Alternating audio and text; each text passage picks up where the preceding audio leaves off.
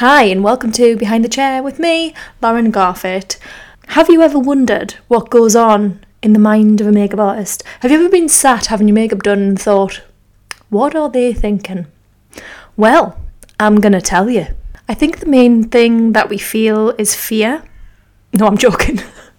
I I actually do want to theme this uh, podcast about the fears of a makeup artist and how we think. Because to be honest, when I'm like in the zone, I'm not thinking about that much because I'm in the zone doing, when I'm doing someone's makeup, I kind of go into a zone. So I don't actually, my brain doesn't work. That's good to know, isn't it? Um, welcome to the podcast with me, Lauren and No Brain. So, what I thought I'd do is ask other makeup artists and hairstylists what their biggest fears are, were, and then at the end, I'm going to tell you my biggest fear or worry. Um, and let me tell you as well, I was not expecting the level of detail and personal information that people were willing to tell me. So I've changed everyone's names because I thought, you know, just in case they wanted to be anonymous, I've changed everyone's names. And also, just a warning if you don't like talking about poo or uh, periods, then I would stop listening now. Okay, let's get into it. I can't wait to talk about all these. This is the first story from Kelly. I used to always worry that I'd forgotten something. I do still pack my kit, check my kit, then I leave it open and unzip to check again before I leave. I sometimes worry I've forgotten something, like one particular shade of brown eyeliner, that wouldn't even matter anyway. Not so much now, but when I was newer to the industry, I would worry that a brief would say natural, glowy skin, uh, neutral tones. Then they would completely change their mind on the day to something outrageous like clown face paint with blood, bloody wounds, and I wouldn't have the products to make it work. I just the the clown face paint with bloody wounds absolutely cracks me up. Alice, my most irrational fear is that I'll die and no one will know how to contact all my clients and they'll leave me one star reviews on Google. Then I'll be dead and have shit Google rating. oh, uh, it's quite a quite dark humour there, but uh, I find that quite funny. Uh, Charlie, aside from the fears like above, one of my other fears is falling ill. Just a side note here. What I tend because I made this into a thread so all the other makeup artists could read other makeup artists' fears. What I found is a lot of the fears were quite similar, so that's why Charlie's saying, you know, above. Anyways, I once had horrible diarrhea on the morning of a wedding. And I was late because I had to find a shop first which sells Imodium Plus. Even the anxiety of pooping myself made me want to poop. just a warning, that's just one of the many poop stories, so here we go. Ashley had the same thing happen to her. So the poops kicked in about half an hour after I arrived to the bride's hotel room. Oh my god, she was in the hotel room with the bride. Honestly, that is awful. I could hear people peeing every time they used the bathroom, and the noise my butt made still haunts me. I couldn't get out the toilet for 10 minutes. I was so ill, so you can bet they heard me too. Also, it was a two flush process, if you know what I mean. Dead. Thank you, Ashley. Next one is from Emily. I had this once too. this is basically just the section of the stories which is all about the poop thread. This is the poop thread. I full on stinky farted whilst doing the whilst doing the bride's makeup, almost followed through. Finally made it to the loo and it had the weakest flush on it ever. I thought I was gonna have to chuck it out the window. Safe to say, I never heard from that bride again. Oh, this is funny. This one's from Fran. I constantly have to poo at weddings as my bowel disease is more active in the morning. Oh, that is awful. I also have farted in front of a client too and had sickness and diarrhea at a wedding too. I just came on and I had to finish the makeup in between throwing up and pooing. I probably. Sorry, it's not funny, bless you. I probably looked like absolute shit and did not hear anything back from the bride at all. Ugh. I had booked a wedding after that too, which I do on a very rare occasion, and was absolutely fine at that one, so I don't know what the F happened. Oh, it's awful. Okay, we're still going with the post stories, so you know, it's safe to say that this is a this is a real a real problem. So yeah, FYI, not all makeup artists have this problem. Just these bunch of makeup artists. Just my friends. Um, so this is from Sarah. I had another wedding and had similar symptoms. Uh, she thinks it's an illness. Uh, she turned up at the venue dying for a poo. No one could open any of the doors, and I thought no one could open any of the doors, and I thought I might poo myself. What does she mean by no one could open any of the doors? I don't know what she means by that. Ended up running around the back of the venue with the bride to get in a French door. Ah, oh, she couldn't get into the venue. She couldn't get into the venue, so she thought she was going to poo herself. Uh, they ran around the back of the door. Didn't even get to say hello properly. What a welcome for a bride on her wedding day.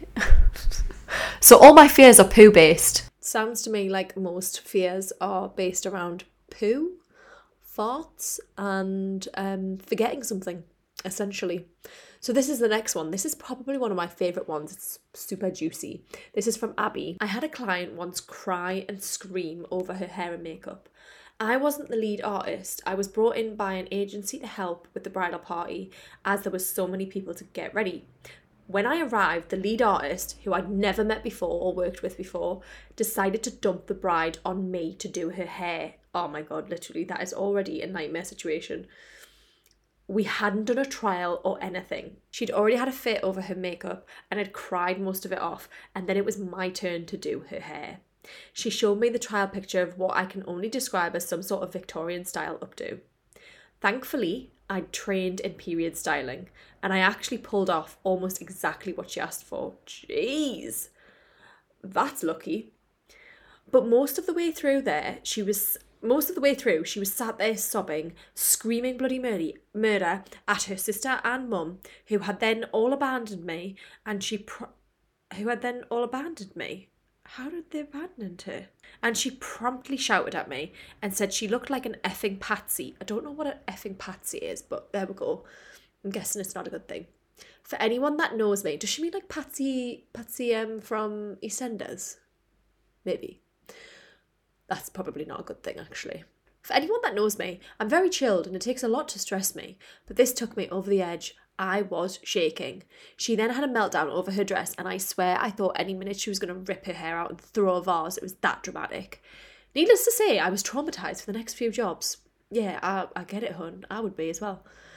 So her fear is ever having to relive that scenario ever again, ever again, but saying that, years down the line, with more experience, I never ever would allow an artist to drop a bride on me like that again. Such a valid point. I would never ever, ever, ever, ever let that happen either. Unless I like knew the bride somehow. I don't know why. But yeah, in that situation, absolutely not. But we do learn. We live and we learn and we move on from these things. Next one is Zoe. Mine would be forgetting my brushes or farting in front of a client, and it's not a silent one. One time, I actually, that's my cat, sorry. One time, I bent down behind her to get some grips in the underneath of my bag or something. I don't know what she's just trying to say. Underneath. And then she, and then a fart popped out. It was so squeaky.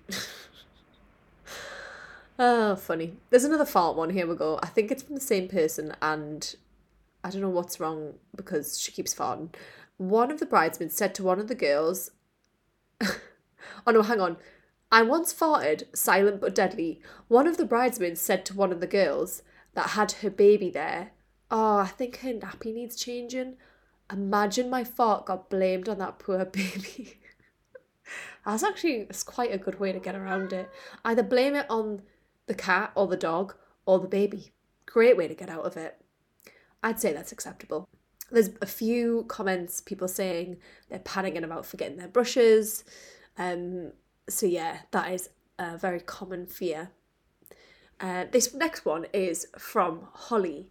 She says she regularly has irrational fears that she's forgotten the wrong date, the she's double booked the bookings, forgotten the brushes. I also most of the time throughout the makeup thinking, oh god, this is awful. And then at the end I'm like, oh, this looks really pretty. Self doubt. Ah, what a lovely thing. It's true though. I get that as well sometimes. You're like, ooh, not sure, not sure about this. But I mean, I think that it comes with experience knowing like how it's going to look. But sometimes you're not 100% sure. Next one is from Christina. She says she has so many fears.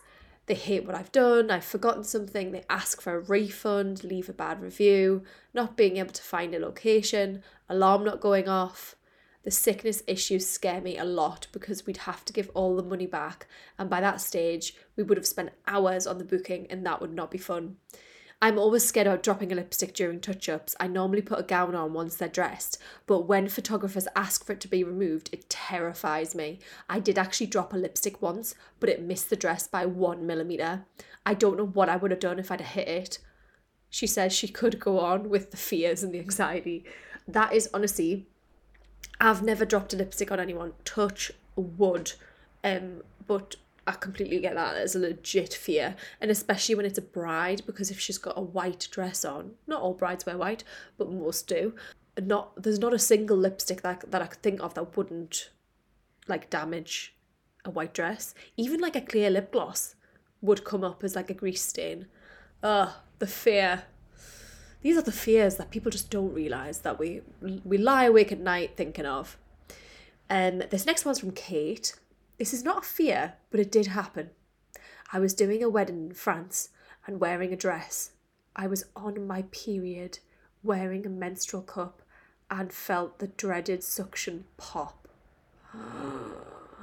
and it started to pour out, so I had to make an excuse and I ran to the bathroom in in a I ran to the old bathroom in a chateau which had no lock and there were about 15 people getting ready, still got PTSD now. Why? Why would you have no lock on a bathroom door? Especially if it's in a chateau, like where people are renting out. Sorry, but that is just absolutely, that infuriates me. That's stupid. Anyway, moving on. You poor thing, that is awful. I'm sorry, I'm just going to say it. If it was a woman building that place, I bet she would have put a lock on the door. Anyways, this is Amy I have a reoccurring nightmare that I'll turn up and forget that I've got the bridesmaids to do as well. So I'll only have two hours to get the bride and three bridesmaids ready. Oh my god, imagine that. It would be like countdown, like boom, quickly do everything. I wonder how, like, in the world, I wonder how long people have had, like, there must have been a situation somewhere in this world when a makeup artist has had to do that, where they've had, like, barely any time to do a gazillion people. That's really stressful.